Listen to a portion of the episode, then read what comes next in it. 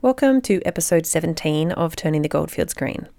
In this episode, we speak with a family of activists and we take a closer look at what is going on with the Adani coal mine, a hotly contested mine that is still in construction in Queensland. Long term residents of Castlemaine, Ben and Jacinta, have spent a lifetime living with the earth in mind, from building a sustainable house to participating in protests and activism. Ben travelled on the Adani convoy last year, as led by renowned Greens leader and activist Bob Brown. It is the one year anniversary of the convoy, and the Bob Brown Foundation has just released a film about the event. Ben is an institution in the local art scene with a career as a painter that spans decades. As a bonus, I've uploaded an extra interview with Ben to saltgrass.podbean.com. I used to run a show called Art Swank with my co host Robin Walton, and we did an hour long interview with Ben a couple of years ago, all about how art and activism combine in his life. So jump online at saltgrass.podbean.com if you want to listen to that. Jacinta has studied a master's in social ecology, trained in facilitation, and studied the Transition Towns movement, which we covered in episode 3, if you want to go back and have a listen. And Rilke, their daughter, is currently up in Queensland putting herself on the line to try and stop the Adani coal mine from going ahead. Last I heard of Rilke, she was making a dash for the border before they closed because of the coronavirus. And I have heard that she has made it to Queensland and she's up in Brisbane at the moment enjoying a lot warmer weather than we are down here in Victoria. And before we get into it, I should say hello and how are you to everyone in Upwey. This program is now airing on 3MDR every week as well. For the sake of the 3MDR listeners and podcast listeners, who could be anywhere, I'm going to be even more careful to contextualise and explain things that locals to Castlemaine may already know. On that note, a shout out to California, the US state with the most listens anywhere outside of Victoria. So, hello over there. As usual, I would like to acknowledge that this program has been made on Jara country, the land of the Dja people. I'd also like to acknowledge the Wurundjeri people, the traditional owners in Upwey, and also the Wangan and the Jagalingou people, who are the traditional owners in the Galilee Basin, where the Adani coal mine is to be located. They have been actively trying to fight the coal mine for years and have basically gone bankrupt in their attempts to fight it and have had their native title removed so that the mine can go ahead. See the link in the episode description at saltgrass.podbean.com to find out more about their struggle. I pay my respect to the elders of all of these people, past, present, and emerging. May we please start listening and stop destroying their land and their culture. Salt, salt, Salt of the earth. salt, salt, Salt. Grassroots. grass, grass, Grassroots. Grassroots. grassroots, Grassroots. Salt of the earth people. Grassroots change. Saltgrass. Listen to all episodes of Turning the Goldfields Green on saltgrass.podbean.com. I'm sitting here today with Ben Laycock, Jacinta Walsh, and Rilke Laycock Walsh. Laycock Walsh. There you go. so Ben and Jacinta are Rilke's parents, and they are familiar figures around Castlemaine. They've been here for many years. How many years have you guys been here? since 1992. There you go. And thanks for having us. and you're actually on the wall at MASG with a much younger Rilke. We did a photographic project with uh, Deanna Neville, um, and she took photos of people from around Castlemaine who were carbon heroes, and you guys are up there as carbon heroes. Nice, isn't it? I want to see that. Drop into the MASG office, you can see it. So, we're going to talk about the Adani coal mine or the proposed coal mine, which is still being contested. An Indian company wants to come in and dig up a lot of ground in the Galilee Basin, which is in Queensland, and it's co- going to be called the Carmichael Mine. They estimate that at peak capacity, it could produce 600 million tonnes of coal a year, and most of that, or much of it, is described as low quality and high ash. So it's not going to be good quality coal, whatever good quality coal may be. I don't think any of us these days think of coal as good quality, regardless of its actual quality. We, we just want 100% renewables in general. So they're going to get a 60 year lease, I guess, and Adani expects to produce 2.3 billion tonnes, billion tonnes of coal in 60 years. You know, we're, we're trying to get to carbon neutral and zero net emissions everywhere. We should be trying for 2030, if not 2050 at the very latest. And a 60 year lease, still producing, digging coal out of the ground, is basically a disaster. We're in 2020, and that would take us through to 2080, where we're still producing coal to get burnt for power. And there are so many better options. So, this is why people have been protesting the Adani mine. And the Australian Conservation Foundation, the ACF, has mounted a legal challenge, and the coal mine has been linked with pollution, excessive water use in an already dry nation, and damage to the reef via and other environments via pollution, and also, of course, the immeasurable effects of global warming and the climate emergency, which will cause coral bleaching and acidifying oceans and warming oceans and all the rest. So, this is kind of why people are protesting it. But I think it's still like we kind of know the name Adani and we, we talk about it, but I think a lot of people don't know the details of why it's so important to stop this mine. So, Rilke, I know you're quite involved in the anti Adani movement. Can you tell us a little bit about why this mine's different? Well, yeah, firstly, it's the only greenfields um, explora- exploration of coal in the world, which means they're opening a whole new basin that is full of coal to mine, whereas other new coal mines that might be being built are in areas where there's all coal mines around there they're already extracting things and they're quite small like like you said the billions of tons of coal that they will dig up and then sell and burn is it's equivalent to a third of Australia's emissions and then there's also um, the whole Galilee Basin is is vulnerable because if Adani goes ahead, then you know Gina Rinehart's mine will go ahead, Clive Palmer's mine will go ahead, China First mine will go ahead. So the whole Galilee Basin will be mined, which is the biggest amount of coal that is in existence in the earth. So th- that's like hugely important. It's not just a one coal mine. It is the biggest amount of coal we have in existence on Earth, it's really important to keep that in the ground. On top of that, how you know dangerous it is to be burning coal. It's also like you know 800,000 people die of coal-related illnesses every year. Like from every angle, mining coal is just a terrible decision and direction to be going in. Yeah. So, an argument that the government uses over and over again is jobs. And Adani originally presented themselves as being able to produce 10,000 jobs, but their own expert in court said that actually it will produce less than 1,500 jobs, and some people are saying somewhere between 800 to 1,500 jobs. I feel like the people who in Australia, the not everyday Australians who are supporting this, are feeling like, oh, it's going to be our prosperity. We're going to get jobs. Our towns are going to um, prosper. Can you tell us what the actual reality of it is as you understand it?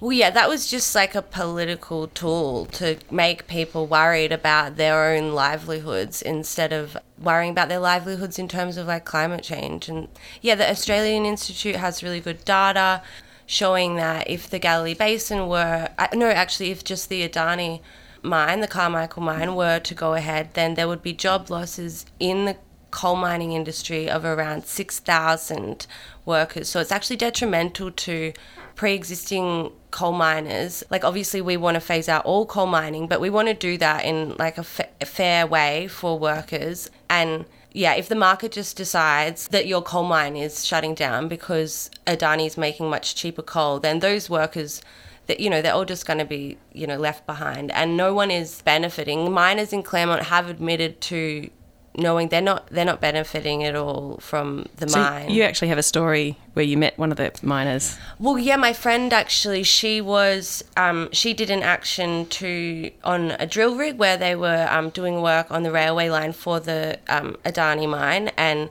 she locked herself to the drill rig and immobilized it and halted work for maybe seven hours, um, and then she had to go back to Clermont for court. And I met her the next day and went to court with her, but she stayed in Clermont the night before and was a bit like scared and then went to the pub and ended up hanging out with these miners. And this miner gave her a $100 to pay her fine with and said, Yeah, actually, you know, it doesn't make any difference to us. Obviously, that's just like some anecdotal evidence, but um, I mean, yeah, people in Bowen. I asked Centrelink if you could get if they could help get me a job at Adani, and they said, "Huh, you got to be related to someone or wait until someone dies to get a job there." So, and you know, these towns, they just, you know, the workers will fly in from Townsville or will drive in from Townsville, fly in from Hunter Valley to Mackay, and then drive in. Like they're not, they're not going through Clermont. They're not going through Bowen. They're they're there's no benefit to these towns whatsoever, hmm. and they're a, maybe a tiny percentage. They don't even stop and buy a pie on the way. So I have heard that Adani are building the mine, and they call it "This is the mine of the future." Like they've got like someone's been quoted to say they they're you know building futuristic mines, where actually they're deliberately cutting jobs and they're using driverless trucks. They've got mm-hmm. 45 driverless trucks. Yep, they're already working with driverless trucks to even create the mine, and that's the majority of the um, minimal numbers of workers are just going to be this small amount of time while they're actually constructing the mine, and then all those jobs they're just very short-term jobs, and then they'll disappear because then they will just be like pretty much completely using um, automated trucks, and yeah, they've got them running right now. You know, um, building a dam, yeah, and and like yeah, it's also important. You know, the black-throated finch's habitat is is pretty much all destroyed. Like it's gone. Yeah, Because there was a little movement last year for people to send pictures they'd drawn of or artwork around the black throated finch to mm. various politicians to try and impact their sense of like what would be lost. And so you're saying that that's actually happened. The majority of that habitat's gone. Yeah, yeah. The other thing to note is that the government, the state government, is offering all sorts of incentives, which just to, the, the scale of these incentives tells me how much money they're planning to make off the mine. Because if they're offering discounts like this, it means they're getting X number more than that in potential revenue, which is why the governments are in it, I think. So, royalty deferrals up to 900 million and a total tax exemption of 4.4 billion. Yeah, it's equivalent to every single Australian giving them sixteen hundred dollars. It's mad, isn't it? Yeah, yeah. All right. So, Ben, you went on the Adani convoy last year, and this was a movement started by Bob Brown of Franklin River fame and obviously Green Party fame. How was it? What happened? Why did you decide to go on this convoy? Well, because it was Bob Brown, yeah, and he wanted to replicate his moment of glory 40 years ago in the Franklin River. So the idea was that Bill Shorten was meant to be part of it, and he was meant to declare they will never build this mine if I become Prime Minister. Uh, like Bob Hawke, he said it was actually said, you know, this could be your Bob Hawke moment. Yeah, but right. Bill Shorten failed to rise to the occasion. He said no thanks. Yeah, yeah, we went up there um, just to sort of raise awareness uh, all around the country, but people.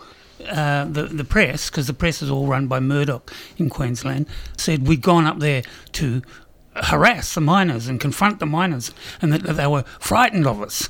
Oh, those poor miners. You know, uh, all of these grey nomads. yeah. So It was it was hilarious, but we did get to meet the miners Yeah. or confront them. Um, and well, they, were- they, were came to confront you rather than the other way around. Yeah, Is that that's right. Um, and they were pretending to be angry, but apparently the, the boss said you get the day off if you go to the protest. Yeah, they were protesting. They had signs and things. They were It was fake protesting. Great. they, they had "Go Adani" sign. yeah. Go Adani. Or they had a sign saying, "Don't like coal, sit in the dark." yeah, they had some idea that if they stopped mining the coal, then the whole world would stop. Yeah. But they also had this idea that there was so much demand for coal that you could have as many coal mines as you like. There'd be plenty of work for everybody. So somebody's told them that, but I don't Well, it- know if well- it's true. I was told because there's a couple of, um, more than a couple, I'm sure, but I know personally a couple of ex coal miners who are now, you know, activists and um, lock on to coal trains and the like. And one of them said that when he was in the coal industry, they would get people coming into the mine and ex- experts saying there's this is all obviously bullshit the, the climate change is obviously not a thing there's actually too much oxygen in the air and we need to be you know creating co2 to to, To balance things. yeah That's That's amazing. I know. that amount of misinformation. yeah. So Ben, how did how did the convoy work out? How did you latch onto it and travel up with it? What was it like? What was the experience like? It was sort of, you know, exciting.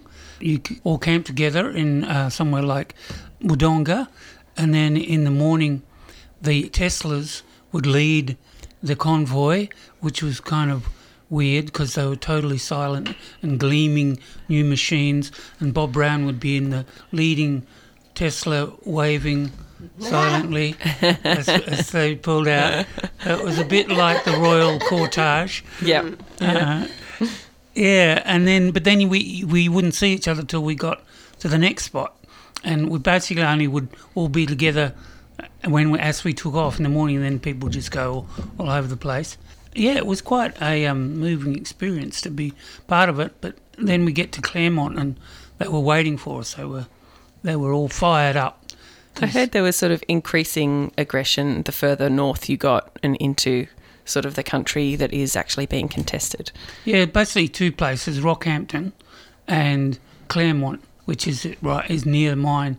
And they had Pauline Hanson, Clive Palmer, Bob Katter, and a couple of other right-wing nut jobs, all all in the pub together, and they were fueling.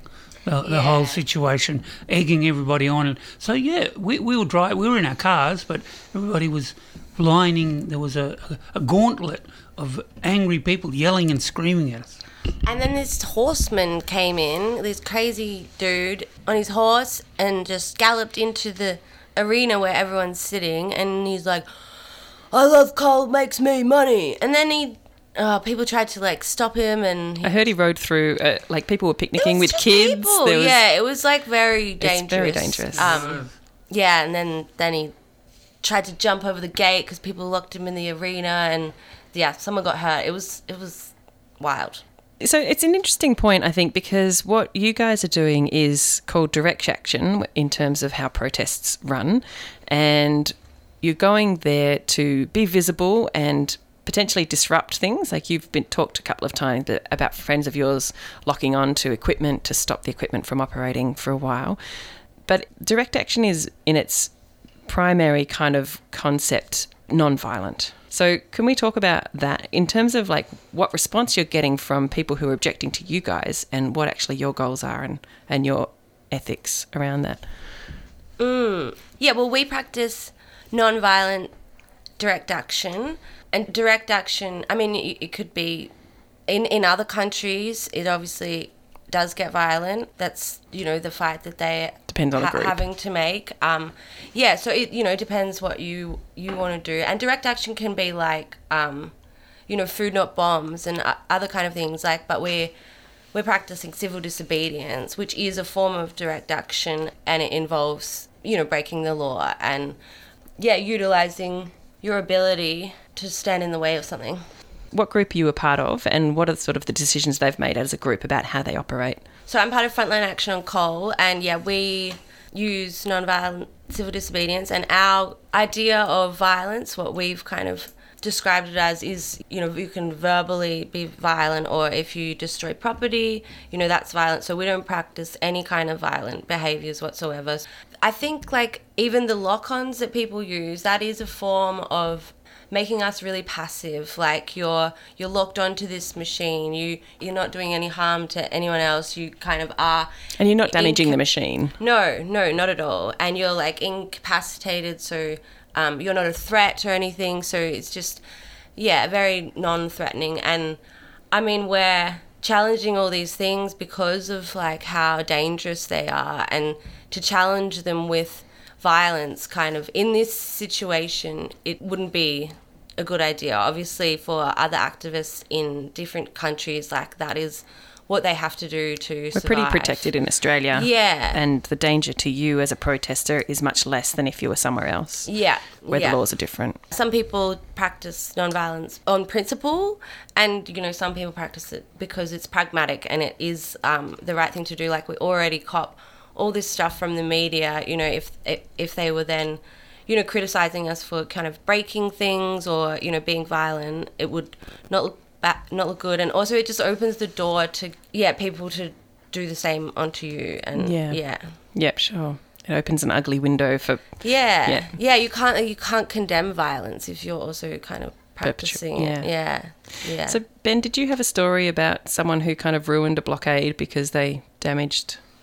Yeah, that was actually uh, Luke Bennett said he was in a blockade years ago for Northeast Forest Action. They were very effective at blockades because they could get hundreds of people to stay there for months. But there was one blockade where they had over 100 people, and somebody, not one of them, decided to go and destroy a bulldozer. And, and they had to get everybody out because they said if you go and wreck their machines, they get very, very angry and they'll come down and beat people up. So that you basically um, don't want them to get too angry. Yeah. And sometimes the machines are owned by, you know, a different person that's just contracted by this company. So you don't want to create all this animosity in the community when it's not, yeah, that's going to like hinder your cause as well. And so, what was the relationship between the convoy with Bob Brown at the front and your group, Front Action on Coal? Was there a relationship between those two movements? A little bit, but a lot of organisations are scared to work with Frontline Action Coal because we we um, people do do civil disobedience and they break the law, um, and we you know help people to do that in the safest way possible. So they don't want to get their charity status removed. But the Bob Brown Foundation is not like that. Um, but yeah, I'm not sure. Um, we we like came to Clermont with all the Wangan and Jagalingou and like helped cook all the meals and had a stall and had stalls like at all the things. But yeah, it was going to be a stop on the convoy to come to the camp, and then that decision was changed. I'm not sure of the details why, but it was like very talked about, and a lot of people did come after Clermont. Bob Brown has the philosophy of non-violent action as well. Is that something that was spoken about on the convoy? Yeah, I think they worked well a lot together, Frontline Action and Bob Brown. But then, yeah, Bob Brown Foundation is is a charity as well, and they can't they get their charity station status taken away if they advocate uh, criminality. Yeah. So they've they've got them over a barrel, all all of those groups. Mm. But I think you know they're doing protests in the Tarkine, and Yeah. so that's probably just a different arm of the organisation. You've got to have your sort of militia arm and then your sort of legal arm and keep them separate. Yeah. Well, it's sort of the opposite of militia, isn't it? But it is um, your active frontline kind of arm. So you actually go through some training, uh, Rilke, you said, to learn how to do non-violent Yeah. direct action safely. Yeah, so we make sure like anyone who's going to do an action with us, they have to have gone to a nonviolent direct action training, which is a whole day of learning about the history of direct action and then learning about the techniques, learning about how to cope in situation confronting situations. So you'll do like hustle lines or we'll do like a mock um, protest and yeah, just to kind of give some guidelines of what to do and make it safer, yeah, and what not to do, and then give them like a little bit of experience, and then you also do legal a legal briefing so people, Understand what they're going into. yeah, and because then you can like have actual consent because you know what you're consenting to. So yeah, it- yeah, just to inform them properly. Yeah, that's kind of the same as what the nonviolent direct action training is too. So they, Hmm. you know, know what they're getting into and um, Can make that decision fully Yeah. consciously. yeah. yeah. And can I add in here? I went up to Camp Binbee and I must say that So was that the end of the convoy, Camp Binbee? no, Binbee? I wasn't there for the convoy. Okay. It was later. The I've end, been- the, the convoy went back to it went to Clermont. That was in central Queensland, and then it went back to Canberra. Okay. Yeah, but a lot of people didn't go to Canberra. Some people stayed. Yeah. And came to Binbee. Yeah, yeah. And I went up, it was the following year actually, I think. Oh no, No. it was the same year, but later. So I've been there a couple of times. And the training is extremely good, and people do have a sense of knowing where they stand. And it's a really welcoming environment and very inclusive. So it's quite a special place in terms of that. And I'd encourage anyone to go there and help out because it's actually where a lot of this um, action is coming from t- on the front line for Adani. So it's actually it's sort of a quite a rare place, and it's really well organised and self organising system. So it's fantastic. All right. So tell me about Camp Binbee. This who's is this your group set it up as a base camp? Is that Yes. Yeah. Um, some great environmentalists with some money um, bought a property and it's 100 acres. It was originally Adani was going to make their own railway line, and then because of really great campaigning all over the world, a lot from the Wangan and Jagalingou and from Stop Adani and you know FLAC as well, they couldn't get the funding, so then they needed two billion dollars. And then Aurizon, which is the biggest company that holds the majority of Australia's coal, it's 49% owned by the Queensland government. They said, oh, you can use our railway line. So it saved Adani $2 billion, but it also meant that they weren't going to build this railway line, which the camp is was near to that site. But now we are four hours away from the mine site. I mean, it it would be hard to be anywhere because like if you were closer to the mine site, you'd be so far away from food mm. and people come. You know, come. We go and collect people from the airport, and so yeah, it would make things more difficult. But then it does make things quite Difficult to quite get there. difficult. Yeah. yeah, but it's good to have a space. But it's different to like. I mean, sometimes we call it the Adani blockade, but you know, it's different to most of the blockades in Australia have been occupying the site that they're protecting. So I think it is harder when you're unable to do that, and it's harder anyway, just being in the middle of nowhere. So it's interesting. I think the whole Adani movement has been going for years, and some very successful elements of it are how many businesses and companies that were going to be involved in the mine or supporting Adani in one way or another as a contractor or have retreated from that and said they won't work with the Adani because of how much public protest there is and how many people have told them that it's a bad idea to get involved. So, do you have any comment on what's been happening there? yeah, just like contractor actions. So um, yeah, that's been really great because with the mine is still kind of progressing, but then it's really kind of good to know that a lot of people are making decisions based on people taking action. Yeah, they're not working with Adani. So yeah, I think that's a bunch of different grassroots groups that work together and go and, and and us too. Like we did a lot of actions in Townsville and in Mackay with different piping contractors and Siemens is the signaling Yeah, company which trains. you know they they said they would like people were camped outside of Siemens offices just in Sydney because it was right after the fires like mm. families who just lost their homes they still decided to do it to go with Adani and then just recently they found out Adani lied in their talks and, and- stuff yeah. but because it's you know legally they've signed the contract I don't know but it's really positive and it is working all these So I think that's something if people are listening to this and they're not quite prepared to do some direct action training and camp out in Binbee, they can join the various petitions to companies that are supporting Adani and sign things and just show that uh, people right across Australia and right across the world really care about this issue. yeah There's um, lots of different groups all working together. There's Friends of the Earth, Stop Adani, Climates for Change, and, and they're all doing the sort of, um, you know, following the money. So they're, they're actually going, contacting people all around the world and warning them not to work with Adani. So that's a really important part of the whole movement as well. Jacinta, I kind of wanted to ask you a little bit more about your experience up at Binbee and what you felt about all of that. Just if you could expand on that a bit. Um, there were several responses. I suppose my initial one was probably observational and picking up on the way of being in the place, which I found extremely respectful. It's a working camp. It's not a holiday camp. It's not. It's not people just sitting around. People work. People are working all the time, and Yet the revolution is going to lots of meetings. there's a lot of meetings which I was which I was quite fine with. I actually quite l- found it really interesting that process of how they ran.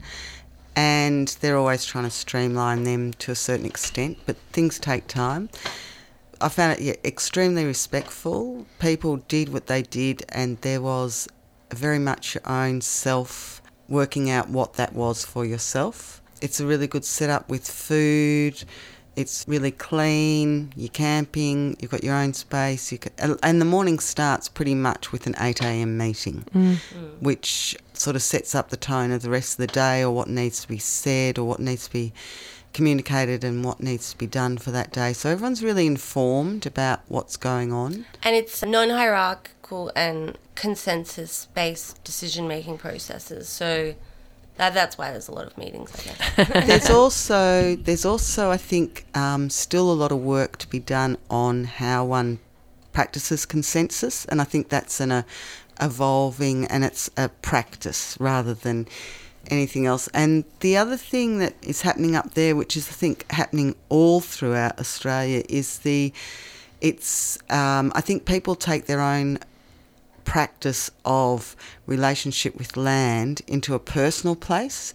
So I don't think we've actually explored very much bringing that into the fore of a cultural group practice. And it's quite, it pushes a lot of buttons to do that. And also, we in Australia have a lot to deal with Indigenous culture here, where colonisation has devastated it. So there's there's those sort of senses that So, what I can think- that mean for people? Well, I think we have to just practice and explore and do it, start doing some things. And yeah, support sovereignty actually, in terms of the Indigenous culture, is actually learn about the history of the area you're in and the broader aspects of where those people were. Like, Victoria had the largest population of Indigenous people in Australia in this area. So few left, and there's a whole history there of how they got decimated. So we need to start learning that and trying to understand different ways of being, but then also make mistakes in how we explore that relationship with land. So most people are up at Camp Binbee because they want to stop the climate crisis because they want people not to wreck the earth. So they're inherent in that is this love of earth. Mm-hmm. And and so there's something about that that I just don't want to see everything die. that's right. Yeah. And we don't want to see that and so there's that aspect as well that is underneath all of this action I feel and something that we have to step out of our comfort zone and And I think that's an important point about the motivations of the people who are protesting Adani and similar things right across Australia and right across the world is that they're not just ratbags trying to like you know get attention or cause disruption because they love it. They're people who passionately care about the environment that they're trying to protect and can see the devastation that will happen in the future if we don't stop these things from happening. And it comes out of a place of a deep love for the land rather than any other reason. Mm. And that's true. And also, these people get burnt out Yeah. too, as well. So there's that restorative practice that needs to, that can help with that. So you went up to Camp Binbee because that's where Rilke's based Yep. as parents. So I think that's a nice turnaround because you, as parents, took her along to various protests and you've had a lifetime of of being active in environmental things. Can you talk a little bit about how you raised your kids and and um, maybe Rilke can talk about what it was like being raised by Ben and Jacinta? Well, I'm extremely proud of what Rilke does. Right. Um, it's a really hard journey. It's thankless, and sometimes people tell her she should get a job. And in my understanding, she has got a really important job that is not necessarily acknowledged as an important job, but um, trying to save our planetary practices at the moment in the crisis is extremely important. Upbringing, there's one thing about was reflecting on is that we've always sort of tried to live off as least amount of money as possible just because it makes your life easy. You don't have obligations then. And I think in our consumerist society, which I've always had problems with, exponential growth on a finite planet just doesn't make sense. Um, that we need to have a lot less. We need to do a lot less and have a lot less. And particularly in Australia, we're really rich. I think I've probably instilled that in both our daughters as they grew up, and at different times they've taken that on, at different times not. I just wanted to say that it's not like we've been lifelong activists. That we went to a couple of blockades when the kids were little just to show them what they were like. But um, in between, we just sort of, like everybody else, go along to the demos in the city and stuff. But it's only recently that we- we've become more activists. And is that a stage of life thing? Or is it a stage of the state of the world thing? It's um no, it's more the state of the world. Yeah. I, I think I became involved in environmental stuff when I sort of in the late nineties. I started doing a um, a masters in social ecology up at the University of Western Sydney, and that that questioned a lot of how we are in the world, and that's been there sort of all my adult life, and I think that's all bound up together. And then after that, did a course in facilitation. Then after that, started working with environmental movements around the transition movement. So I'd been involved in that sort of change process from then. So there's all, all these different ways of getting involved, really. And Ben, your art practice, you're an artist, a visual artist, and that's always been themed to the environment and obviously built uh, in your children a sense of love and responsibility to the earth. Yeah, I think if you're an artist, you're showing people that there's something far more important than all that book that goes on in the sort of commercial world. That there's something really true, and you know, truth and beauty is what uh, we've got to try and maintain those values, so that we've got an alternative to look up to. Yeah, so that's sort of got its a statement of its own. I think one other thing we did when the kids were, as they were growing up, is like we had a reputation which was like just what what it was was we would go away every year for quite a few months. We spent a lot of time camping all around Australia. Lots of bushwalks. They would um, bribe us with barley sugars. yeah. So, yeah, seriously, just every holiday, go to a different national park and go camping and go walking. And yeah, I used to be like, oh, I want to go to like Disneyland or something. But then I got older and was like, oh my God, I'm so lucky to have had such an upbringing, just exploring all these places in. Yeah, in Aus- Australia, that's so beautiful, and yeah, that definitely gave me a strong connection to the land. And then also, you know, growing up, growing up in the bush with parents that have a strong passion for like social and environmental justice. Yeah, And there is a photo of you as a young child and Oh, your sister. Yeah, I like I'd remembered going to this blockade in Goolengook, but I had not remembered what happened there. And the other day, I found a photo of my sister and I pretending to lock onto a bulldozer. I was like, "Oh my god, we've come full circle. That's great." Yeah, somehow that memory stuck in your craw, and it seemed so familiar. You just walked in and put your arm in the lock on. it seemed the natural thing to do. But you were talking about whether it's a stage of life thing. That it's true that the activists, especially like Camp Binbee, tend to be pre-breeding or post-breeding. That people of breeding age tend to be too busy getting on with their their uh, busy raising, lives. raising their children. Yeah. Um, some, unfortunately, they tend to think what they're doing is more important than uh, the issues at, at hand. And until we convince everybody that this issue is more important than your trivial careers and, and pe- petty little lives, then uh, we're, we're going to have trouble. Yeah, everyone has something more important to do, and no one has time. And it seems to be what is more important is ensuring that them on the or their immediate family does well in neoliberal capitalism. I know a lot of people who are profoundly anxious and even feel guilty for their children and for the future of their children, but it doesn't help them necessarily step out of the sort of like marching line towards you Yeah, know, with- making enough money so the kids can go to school and still go on that camp and still have that instrument. It doesn't change those priorities. We we do need to step out of our comfort zone. There's no two ways about it. We'll be forced to, and the more we actually prepare for change and work out what is essential and start breaking those false notions of what it is to be a interacting, successful Australian, once we, we have to break that down, and change is not comfortable sometimes.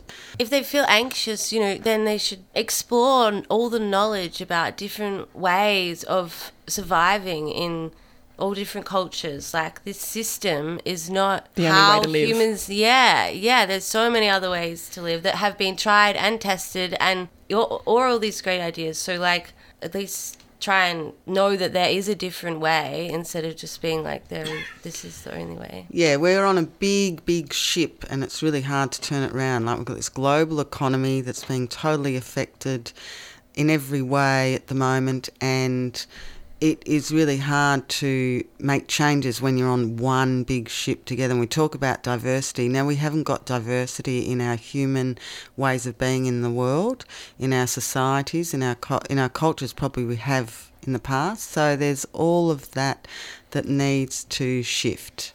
We have some great activists, Ray and John, and they're maybe in their late 60s, and they feel very guilty for being so complicit in the system and, like, you know, doing really well from it. And now they just go and lock onto things and block roads and block stop bulldozers all the time. It's great. So they're kind of making up for it. It's never too late. Yeah, it is never too late. Um, Bill Ryan, may he rest in peace. He died just recently, but he was he was arrested when I was arrested when we shut down the world's biggest coal port in Newcastle for a day. He was the oldest man in Australian history to be arrested. How 96. 96. So, you know, no excuses. People sometimes like, oh, yeah, you know, it's good you youngins are doing this. It's like, you're not too old to do it. Why is it our job? And, we can't do it alone. We people thank you. And it's like, I don't know why you're thanking me. You think thanks for saving the world. It's like you're kidding. You think ah, I can save the world? We, there's a tiny amount of it's like we really can't do this. On uh, you Yeah, know what we do you need do? massive Yeah. So, change. so when there's a call out, I reckon people should really take it on board and question, okay, what's essential, and go up there and join. and even if you just become the camp cook and you cook up a brilliant mm-hmm. meal for people, you know, Oh, so yeah, much yeah, yeah, there's- appreciated. Those things are like very good roles to Yeah. fill. I- in the camp, there's a lot of different roles. It's not like everyone has to go lock on. There's a mm. huge amount of support that goes around someone locking on. There's a huge amount of planning and preparation. So actually, you don't have to go up there thinking you're going to do direct action, be arrested, and civil disobedience. That is actually not necessary at all. There's so many roles to fill that help with enabling that to happen. So there's no problem about that. And you can do protests that are non-arrestable situations as well. So yeah, whatever. Obviously, whatever people are comfortable with doing. I just want to explain that when you go to Camp Binbee, apart from being a sort of utopian social world, you get all your training, and then it's up to you to decide what you're going to do. And you get in a group, of, make a group of people, and you go off and secretly decide your action. And you don't tell anybody what you're doing because that's your action. And uh, but usually it just involves maybe only one or two people getting arrested and seven or eight people being support. So you, you don't have to start off by being arrested. You just one of the support people who are like someone watching to make sure so that you know the legal situation.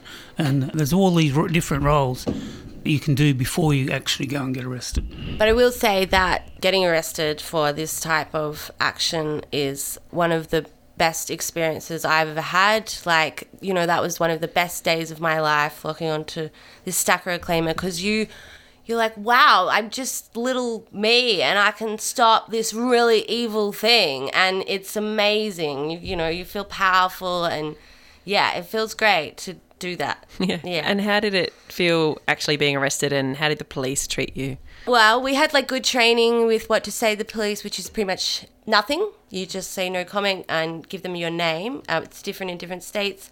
But yeah, there was 26 of us, and I was arrested with another woman. The police were pretty fine. They brought in the riot cops from Sydney who went to our diversion, which was the knitting nanas. They're into nanarchy.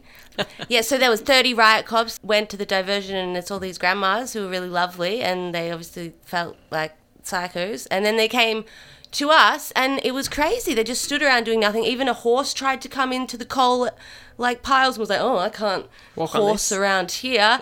and they had one angle grinder to cut 26 people off. That's like 13 metal bars, one angle grinder. So it took ages. It took like nine hours, and all these riot cops standing around doing absolutely nothing. And then, so we just thought it was funny. It was great. Yeah, like we had a picnic. Rosie and I had a picnic. We all had packed lunches, and you know, shade picked a shady spot, and it's surreal. You're just like there with all these piles of humongous piles of coals, like the biggest bits of machinery, like sizes of five houses, ten houses, just huge bits of machinery. And yeah, like it's great. You're just stopping all this stuff. And yeah, and then we went to the cells and we're in like held in the watch house. They usually hold you for the longest time they can for like four to six hours. And I mean, people were having great time. They were like singing, making human pyramids. They got the water cups and made little hats and pretend cigarettes. they were making whale noises. It- yeah, it was quite fun. But I mean, it's not a fun situation for the majority of people who get arrested, and they're not getting arrested, you know, on purpose. Like we are, we were all white people, you know, from rather like semi-privileged backgrounds yeah, it was it was a good experience for us, but you know, it's port- important to know that getting arrested is a very dangerous experience for Indigenous Australians, and it's not a choice that other people can make because yeah, it's not the same situation for them. So yeah, totally. Absolutely. That's a really good point. And what does it mean? Do you get a permanent record or anything? What does it mean long term for you? Well, surprisingly, I'm still on bail. I haven't been allowed in Newcastle for a year and a half, which is just ridiculous. Ideally, because I've never committed offence before, it's likely to get no conviction recorded, so you won't have a criminal history. And Bill, he we, we got him to go through first, just because I don't know, like he was charged separately. So we've just been holding our court case. So Bill's off. our 96 year old. Yeah, they couldn't get him on being armed with intent. And then they charged him with trespass and the interference with the mine, and he was challenging that in the Supreme Court. Can I tell that uh, lovely story about Bill? Is that Yeah. Oh, look, there's a lovely story. He he has he had been charged before, and and at the previous time, the magistrate said to him, "Look, maybe you should take up another hobby like fishing." So this time at the Newcastle, he was sitting somewhere and uh, on the railway line, and he had a fishing line with a cardboard fish. sign with cardboard fish saying "Gone fishing." Gone fishing. so he was still into protesting. But yeah, it's highly likely we'll get no conviction recorded and just a fine. That's generally the case for people who haven't committed an offence. They're very ageist in the courts too, so if you are old, you're likely to, and white, you're likely to get a much lower, much more lenient sentence. So, people, wherever they are, how can they support people at Binbee or other actions? Ben mentioned a, a, a group, a, a large number of organisations that were active in, in the sort of boycott kind of area of protest, but what else is there out there? Well, there's a new group that Galilee Rising, which is kind of works with Stop Adani and um, with Frontline Action on Coal, and they are trying to hold information sessions in different places throughout Australia to let people know what's going on with the mine and encourage them to take action. And then they're going to be doing I think they already are doing nonviolent direct action training so you can get trained before going to the camp. There's like a lot of things to do at the camp, so the less work, the better if you can get trained somewhere else. And Ex- Extinction Rebellion does a lot of trainings as well.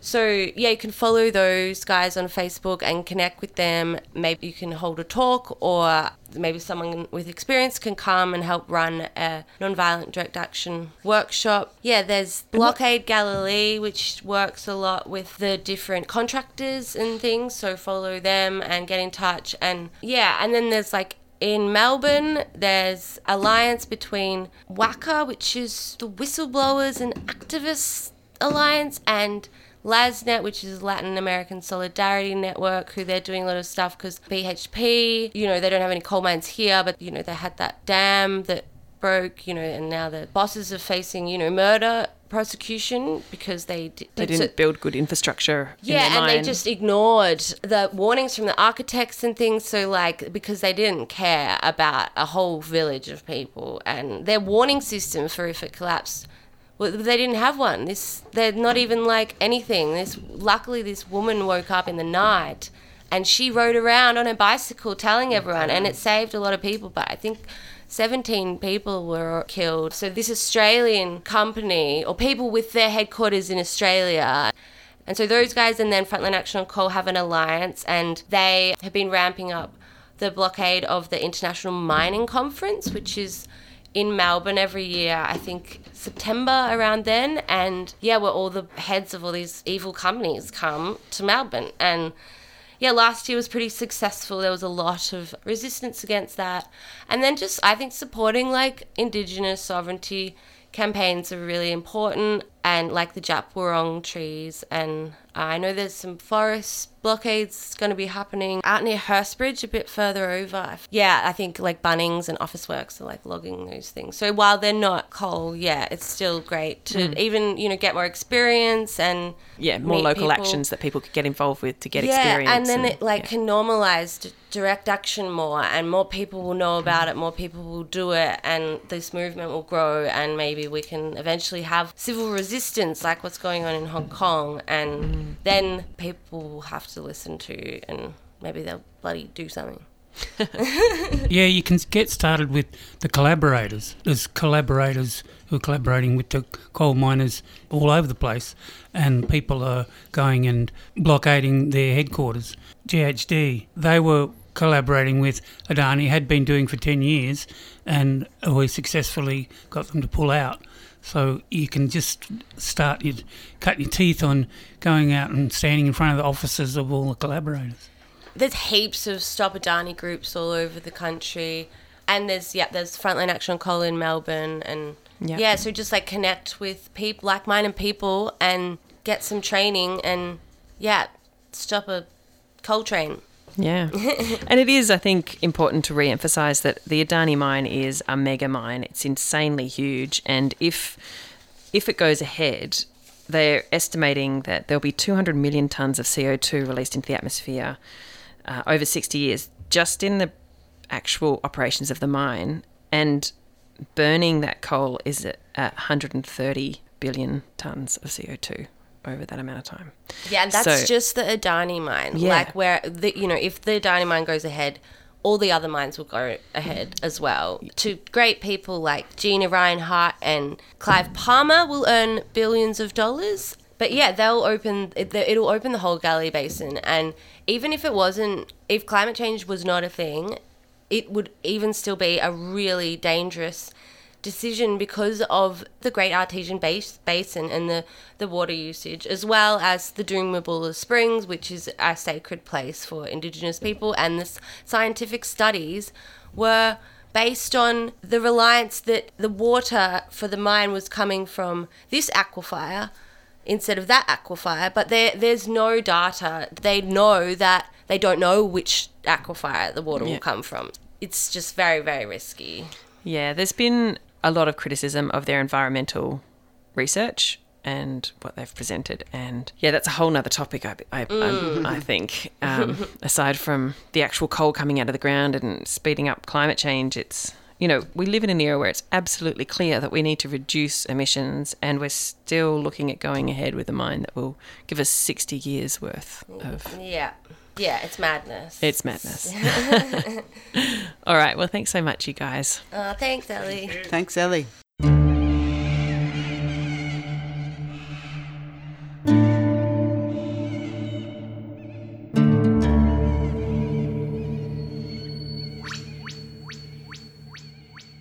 That was Ben Jacinta and their daughter Rilke discussing the Adani coal mine and what it means to take direct action on an issue that large and with such huge and well resourced opposition. To follow on from this show, next week I'll be talking with a lovely local by the name of Kerry. She spent her 20s in Western Australia helping with the protests to protect old growth forests out there. She describes the non-violent direct action ethos that she was trained in and how that has impacted her life.